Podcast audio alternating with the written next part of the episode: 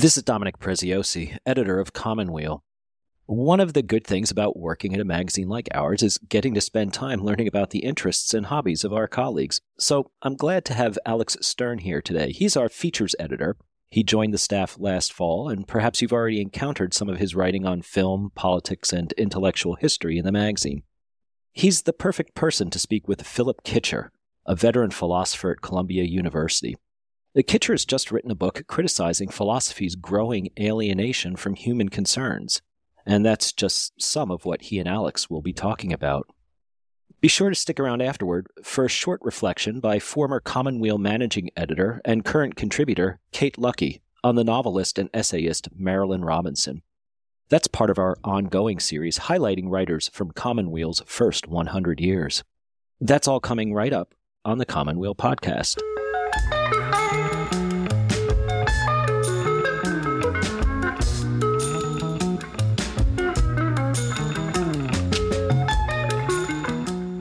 Hi, Alex. It's good to see you here, actually, right in the Commonweal office. Great to be here, Dominic. So tell us a little bit about your conversation with Philip Kitcher. Sure. So Kitcher is the John Dewey Professor Emeritus of Philosophy at Columbia. He spent his career primarily as a philosopher of scientists. He's especially well known for his work on the philosophy of biology. He's written about the relationship between science and politics. And more recently, he's been interested in the pragmatist tradition of American philosophy, so people like John Dewey and William James.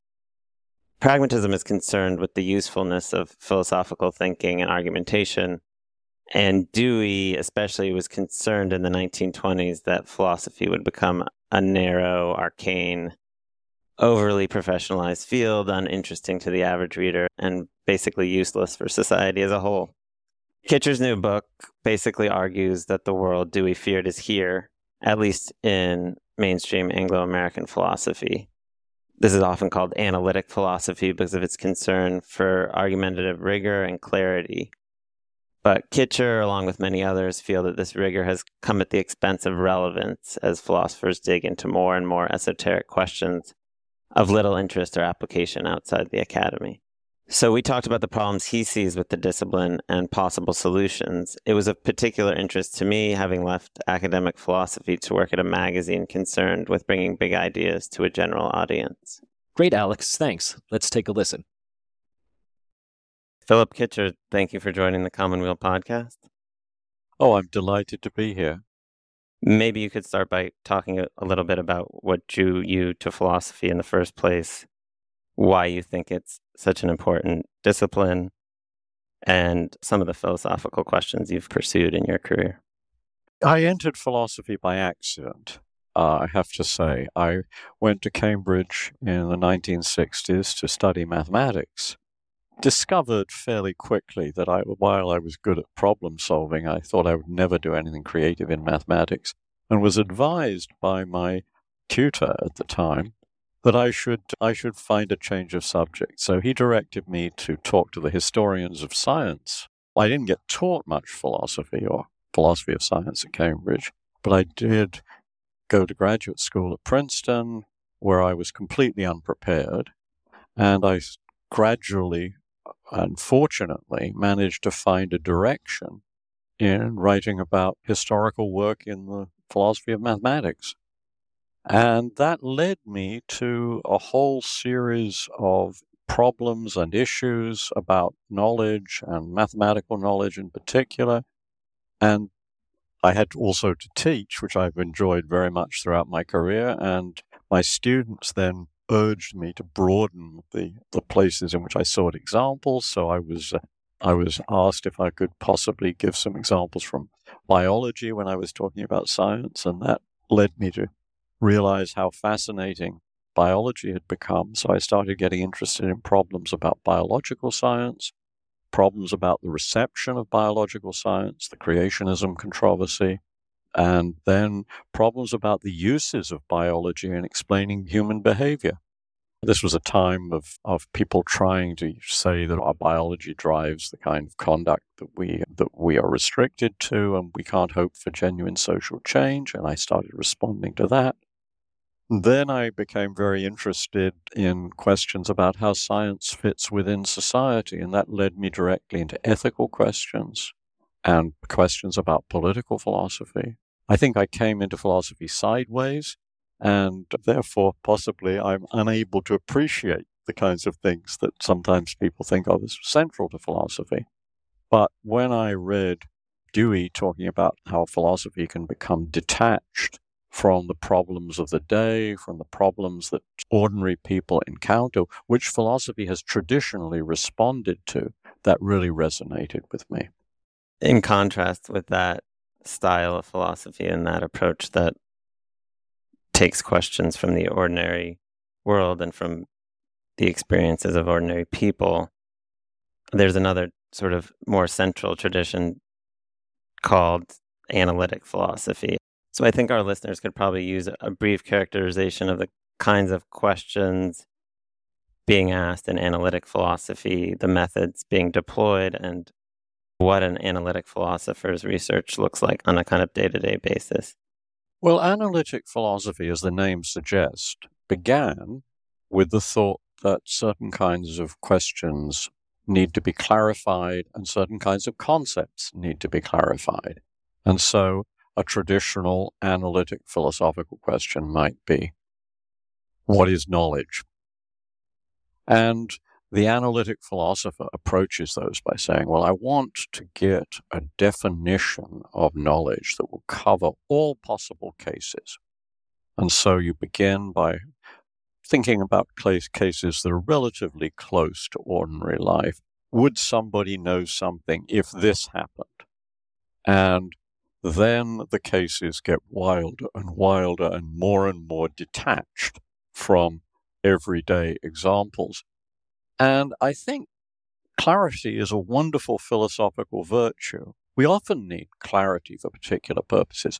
Think about the concept of democracy, for example. It would be lovely to have a lucid account of what democracy involves, which would enable us to understand the differences between different political regimes in the world today. And it would, might open the way for a sort of a very serious comparative study and even for political reform in some places. That would be extremely useful. But analytic philosophy is like a kind of hypertrophy, as if somebody had grown an incredibly long second finger or something like that. And what's going on in some fields of analytic philosophy today, I don't say in all, is this kind of multiplication of ever more bizarre examples to clarify situations that are so removed from reality that it's just, it's just pointless to do so, I think. Now, the good news is that it's not all like that. And there are trends in current philosophy that seem to me to be going in more promising directions and returning to the enterprise of tackling problems that matter to ordinary people. But there isn't enough of it. And the professionalization of the discipline has meant that many people are locked in to writing these extremely technical, inward-turning articles because that's the only way they can remain in the profession or advance with, within it. So one of the kind of premises of your argument is that uh, there was a time in the not-too-distant past when philosophy did address problems that were of interest to both other scholars and to ordinary people. And one of your primary examples of this is a philosopher that we've already talked a little bit about, John Dewey, who is a philosopher in the pragmatist tradition of Charles Peirce and William James. Could you just talk a little bit about, a little bit more about Dewey's legacy and what lessons his thought holds for contemporary philosophy? Well, Dewey dominated the American intellectual scene in the early twentieth century. He was Someone, it might have been Oliver Wendell Holmes, said of Dewey that no question could be regarded as completely discussed until Dewey had his say. That's an amazing accomplishment. And, of course, Dewey was chosen to go to Mexico for the trial of Trotsky. He was somebody who spoke out again and again on major issues. But he was actually only one person in a very long tradition. If you think about the history of philosophy, it is absolutely full of figures who really influenced the world. Think about Rousseau, for example. There were a few people at the end of the eighteenth century who listened to Rousseau, and they had a thing called the French Revolution. Or think about the, or think about Kant and the ways in which Kant, for all of the apparent difficulty of his theoretical writings, was hungered for. Some parts of Germany banned students from reading Kant's books, and they tried to get them by whatever ways they could. Kant himself wrote many essays for a broader public, and people like Goethe thought of him as somebody who had been immensely illuminating in all sorts of in all sorts of realms. After Kant come people like Hegel, and from Hegel, the sort of post-German, post-Kantian German idealist movement that runs from sort of Fichte through Hegel, changes all sorts of things, uh, uh, consciousness in Germany about science, about nature, about about ethical thought, about politics. And out of this tradition comes Marx. Go back further. Aristotle is, according to Dante, il maestro di color che sanno, the master of those who know. That's because he'd had such an influence on Western thought for, well, four or five centuries. It's not a bad run. So the world is full of Western philosophers in the long history who have made this enormous impact. And then it all seems pretty much to go away in the later twentieth century and early twenty-first century, with a few exceptions. I think I, I pick out John Rawls. I think I pick out Tom Kuhn, who, after all, was the person who brought me into philosophy. I think of people like Martha Nussbaum today, who's had a tremendous and very positive influence on people's thinking about all sorts of issues. So it's not entirely dead, but in a period where the philo- number of people doing philosophy has actually multiplied enormously, we seem to have less people writing philosophy professionally for the genuine general public. So one of the ways that you propose to change that fact is by, the phrase you use is turning philosophy inside out, meaning taking some of the sub-disciplines in philosophy that are now considered on the periphery and making them more central. So could you talk a little bit about what exactly those sub-disciplines are and why they might provide a better core to philosophy and help it have more significance outside the academy? Actually, I'd like to get rid of the core the core periphery distinction entirely. I would like just to think about people responding to questions that arise for ordinary folk.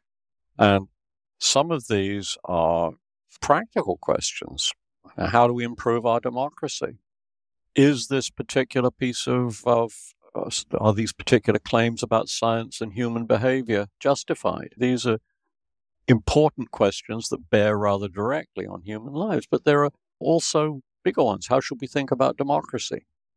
Can we give a better account of justice? This is, of course, Rawls's great project in the theory of justice. These are very important issues.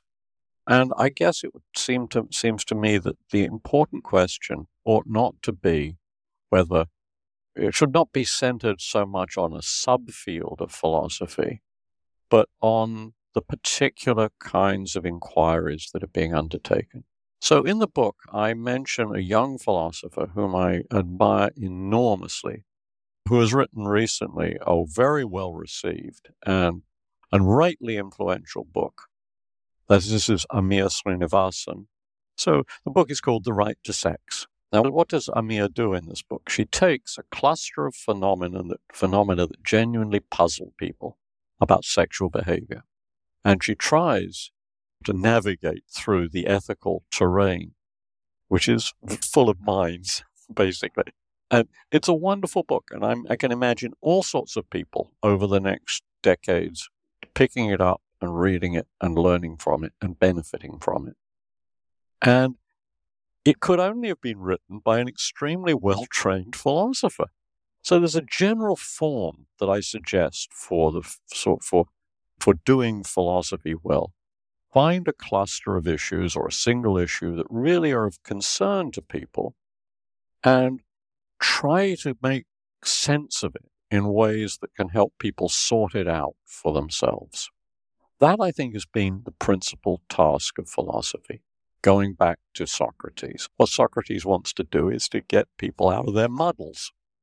And that's what philosophers should be trying to do. And they should, as it were, start from the kinds of questions that concern and confuse people, to which their philosophical techniques can be employed. I like to think that there has been, in the last thirty years, a tremendous advance in philosophical thinking about race and gender.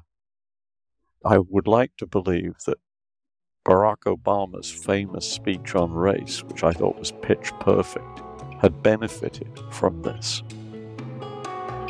We'll have more of Alex's conversation with Philip Kitcher in a moment. Earning a Master of Theological Studies in the Franciscan Theology program at the Franciscan School of Theology is now possible from anywhere in the world. The degree offers a blend of academic engagement and spiritual reflection. The online program allows you to learn at your own pace while connecting with fellow students and instructors in a respectful and down-to-earth environment. It's about learning to think critically, considering different views and analyzing sources and perspectives. The program emphasizes creating space for mutual respect, a true Franciscan value. Embark on a twenty-four month, mutually transformative journey with the world-renowned faculty and instructors from F S T. Visit theologicalstudies.sandiego, all one word, .edu to learn more.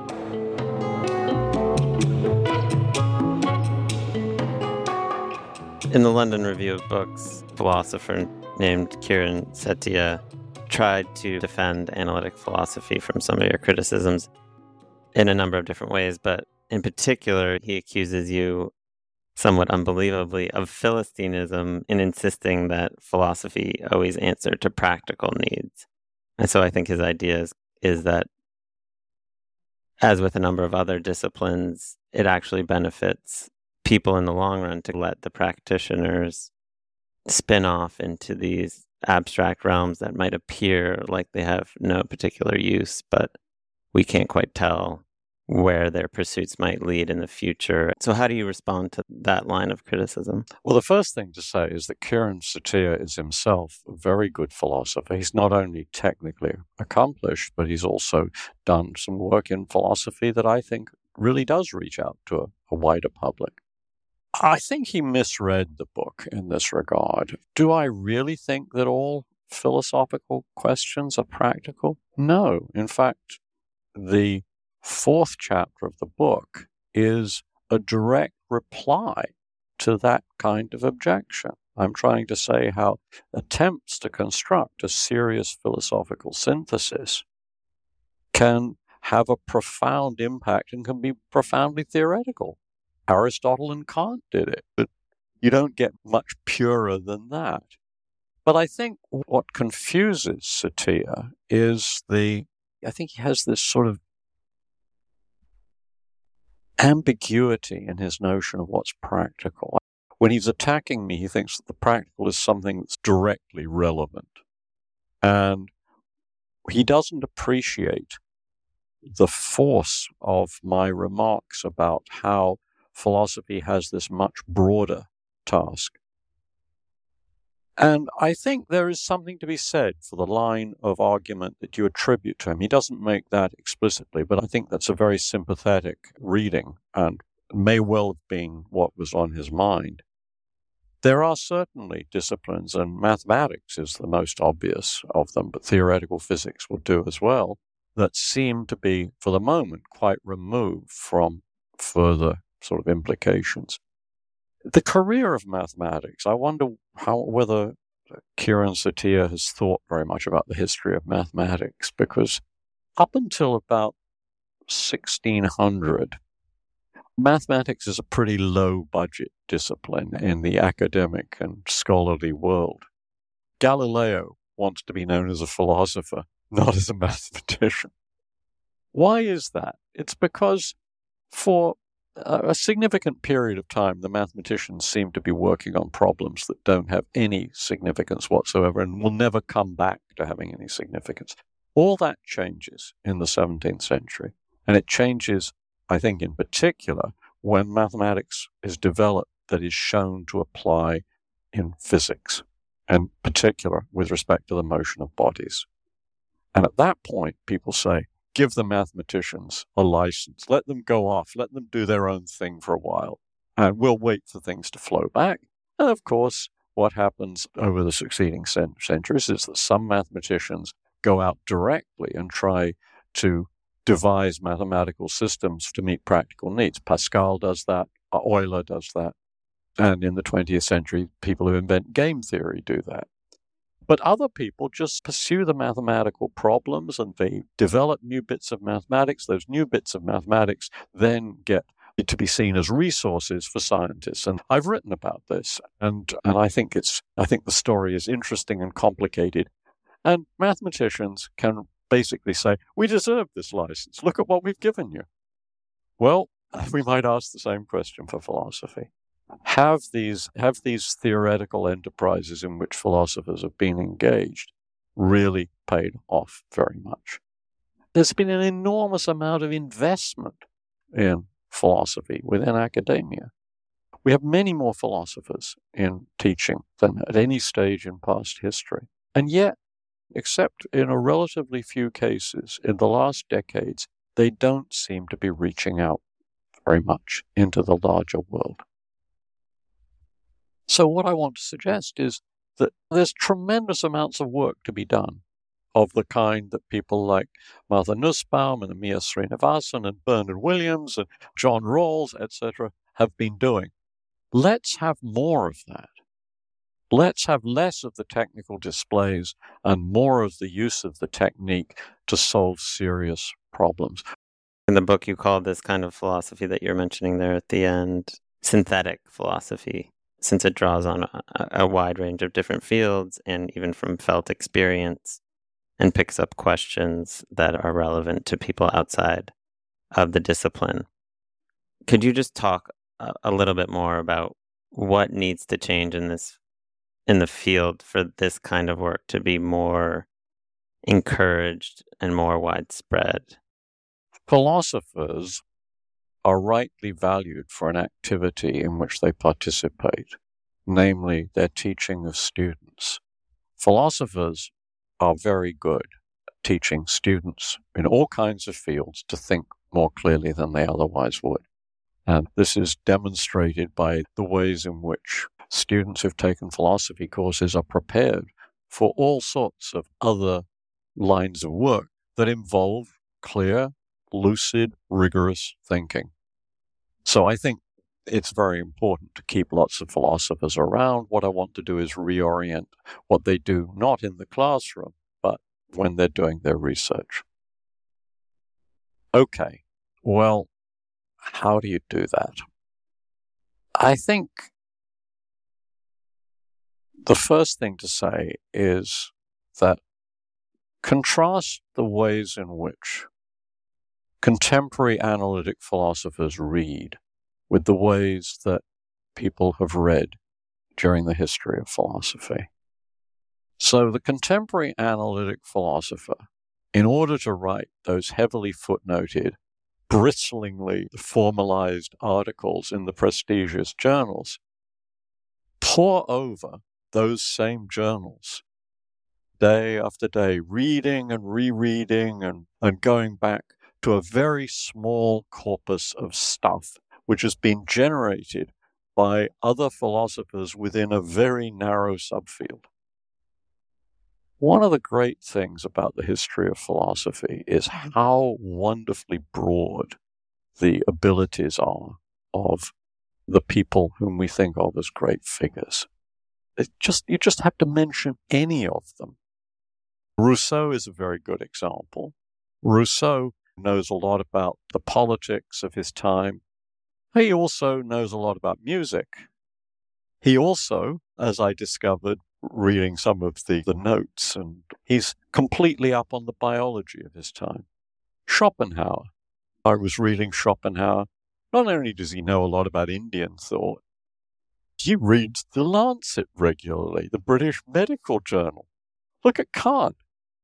Kant teaches courses on anthropology and geology and cosmology, as well as teaching philosophy. Look at Adam Smith. Adam Smith is sometimes not known as a philosopher, but he was known in his time for the theory of moral sentiments, which was a terrific ethical discourse, a big hit, went through seven editions in his lifetime before you get to The Wealth of Nations. It's amazing. A senior philosopher once said to me, the great thing about philosophy is you have a license to read anything. So some years ago, I got very interested in education, which I seems to me a very central and important philosophical topic. Some excellent people have done philosophical work in it, and it requires a kind of synthetic approach to all sorts of features of human society and human development at the moment. You have to know something, you have to know some psychology, you have to know some economics, you have to know some sociology, and you have to wrestle with central philosophical questions about what makes people's lives go well, what makes their development goes well, go well, in what ways they can be led to have greater understanding of things. There are all sorts of philosophical issues waiting in this area, and yet it's just dismissed by the majority of philosophers who think that so the central problem is to define knowledge completely or to construct the logic of ground or something like that. Something is out of whack here, it seems to me. So just to conclude, there is, I think, an opportunity to do philosophy outside the academy. This is happening now at little magazines like The Point, Ion, even Commonweal itself. It's happening to some extent on podcasts, on Substacks. This work, I think, at its best, kind of attempts to bring philosophical argumentation and the history of ideas to bear on issues like you've been talking about of contemporary significance in art or politics or social life in ways that are relatable and help people think differently and more deeply about issues that matter to their lives. And obviously, much of the most influential philosophy historically has also come from outside the university. So I wonder what you think of the prospects for non-institutional philosophy, for philosophy outside the university. I think it's a terrific trend. I think it's. I think these venues that you're pointing to have done a terrific job. I know Ion better than the others, and I think much good writing has been done in the last, especially. This is part of the trend that I mentioned before about people being more interested in public philosophy, as it's sometimes called, than they were when I originally wrote Philosophy Inside Out in about two thousand seven, two thousand eight. I think this, it's terrific. The trouble is, of course, you have to have a day job if you're outside the, the university. You don't have the same amount of time to think. You don't have, also have the same engagement necessarily with colleagues. So there are disadvantages in trying to do philosophy from the outside. But as you say, many people have done philosophy very successfully without having university appointments. David Hume, John Stuart Mill, there are plenty of people who, who weren't university professors. Of course, they had circles in which they could discuss, and that may be a very important feature of doing this successfully in the long run. I like the fact that people outside of academia are doing philosophy again. They're w- well-trained people outside of it. It's not, these are not people with inept technique, but people who have been extremely well-trained, but who have just become uh, disillusioned with the rat race of the contemporary philosophy profession. I also like the fact that people who are within the university are writing for these magazines. Philosophy is healthy when we get out a bit more. Well, on that note, I think we'll wrap up. Thanks so much for joining the Commonweal podcast. Well, thank you. I enjoyed this a lot. Philip Kitcher's most recent book is What's the Use of Philosophy?, available now from Oxford University Press. And now, here's Kate Lucky with a short reflection on Marilynne Robinson, whose work, including a twenty twelve essay called Imagination and Community, has appeared in the pages of Commonweal.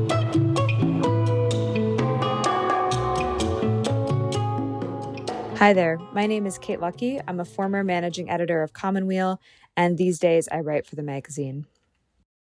As we approach Commonweal's one hundredth anniversary, we're looking back at some of the writers who've appeared in the magazine's pages. One of those writers is Marilynne Robinson. We've covered her novels, including the Pulitzer Prize-winning Gilead, and her essays. She's been interviewed by Commonweal, and the magazine has also published some of her original work and excerpts from her collections. One of those excerpts is a two thousand twelve essay, which appeared in Commonweal as Imagination and Community. It's from her book, When I Was a Child, I Read Books.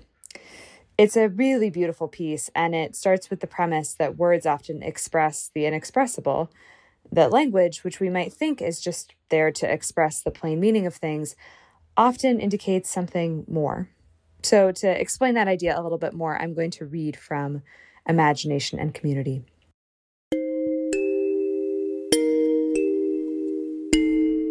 We live on a little island of the articulable, which we tend to mistake for reality itself. We can and do make small and tedious lives as we sail through the cosmos on our uncannily lovely little planet, and this is surely remarkable. But we do so much else besides. For one thing, we make language. Robinson goes on, language is profoundly communal, and in the mere fact of speaking, then writing, a wealth of language grows and thrives among us that has enabled thought and knowledge in a degree we could never calculate. As individuals and as a species, we are unthinkable without our communities.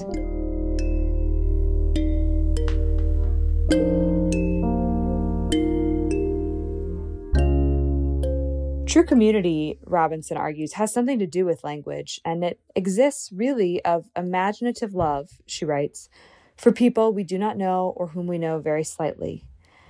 And that expression of community, that definition, impacts how we think about all kinds of things, about liberal arts education and politics and how we understand ourselves as citizens and whether we treat other people cynically or with a capacious understanding of their humanity, with the things about them that also might be inarticulable and merely gestured at through language. So one last passage from that excerpt. When we condescend, writes Robinson, when we act consistently with a sense of the character of people in general which demeans them, we impoverish them and ourselves, and preclude our having a part in the creation of the highest wealth, the testimony to the mysterious beauty of life we all value in psalms and tragedies and epics and meditations, in short stories and novels. In the same way, we diminish the worth of the institutions of society, law, journalism, education, and religion as well, when we forget respect and love for the imagined other, the man or woman or child we will never know, who will take the good from these institutions that we invest in them, or who will be harmed or disheartened because our institutions are warped by meagerness and cynicism. I think this excerpt serves as a really apt model for what Commonweal has tried to do throughout its almost century-long history, you know, making connections between faith and art and literature and politics and things in the public sphere and things in the private sphere, and all towards casting a vision of what it means to live as a certain kind of Catholic, as a certain kind of Christian, as a certain kind of thinker in a certain kind of community. Reading this essay of Marilynne Robinson's reminded me of another piece on the power of literature from a different vantage point, and this piece ran in twenty nineteen when I was working at Commonweal. Cassandra Nelson's Bracing for Impact, Trauma, Triggers, and the Power of Literature.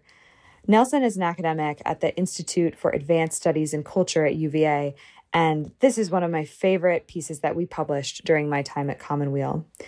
In it, Nelson writes about her really painful childhood trauma and recovered memories of that trauma, and what it means to read in pain and to be pained by what we read, but also healed by what we read.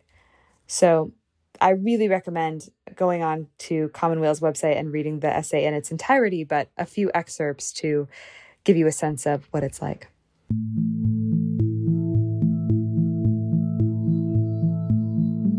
Every semester, I tell my students that one reason to read literature is that someday someone they love will die or be born, and they will be hit by a wave of grief or joy like they have never known before. In that moment, words from poems and novels will come to them and help them stand upright or get their bearings if they've been knocked over. Dante had Virgil, and I had Julian of Norwich and Saul Bellow and Thomas Pynchon to guide me through the vagaries of life, to explain the pain I felt, and to teach me the primacy of love and the sacredness of children. And so one moral of this story is to read widely, because you never know which book could end up saving your life.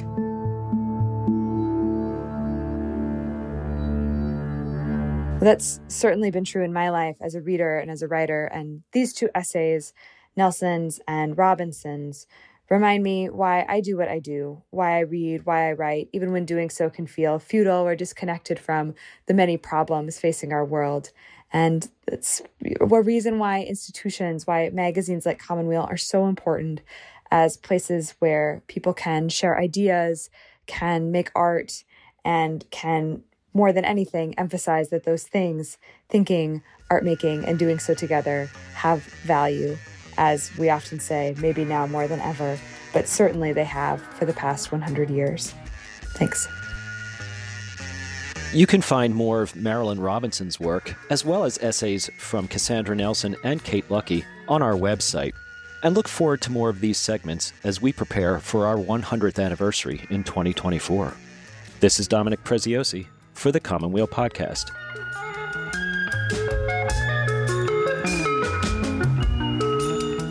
The Commonweal Podcast is produced by Assistant Editor Griffin Olenek and the Commonweal staff in partnership with Sandberg Media. Wally Boudway composed the music, and David Dalt did the editing. For the Commonweal Podcast, this is Dominic Preziosi.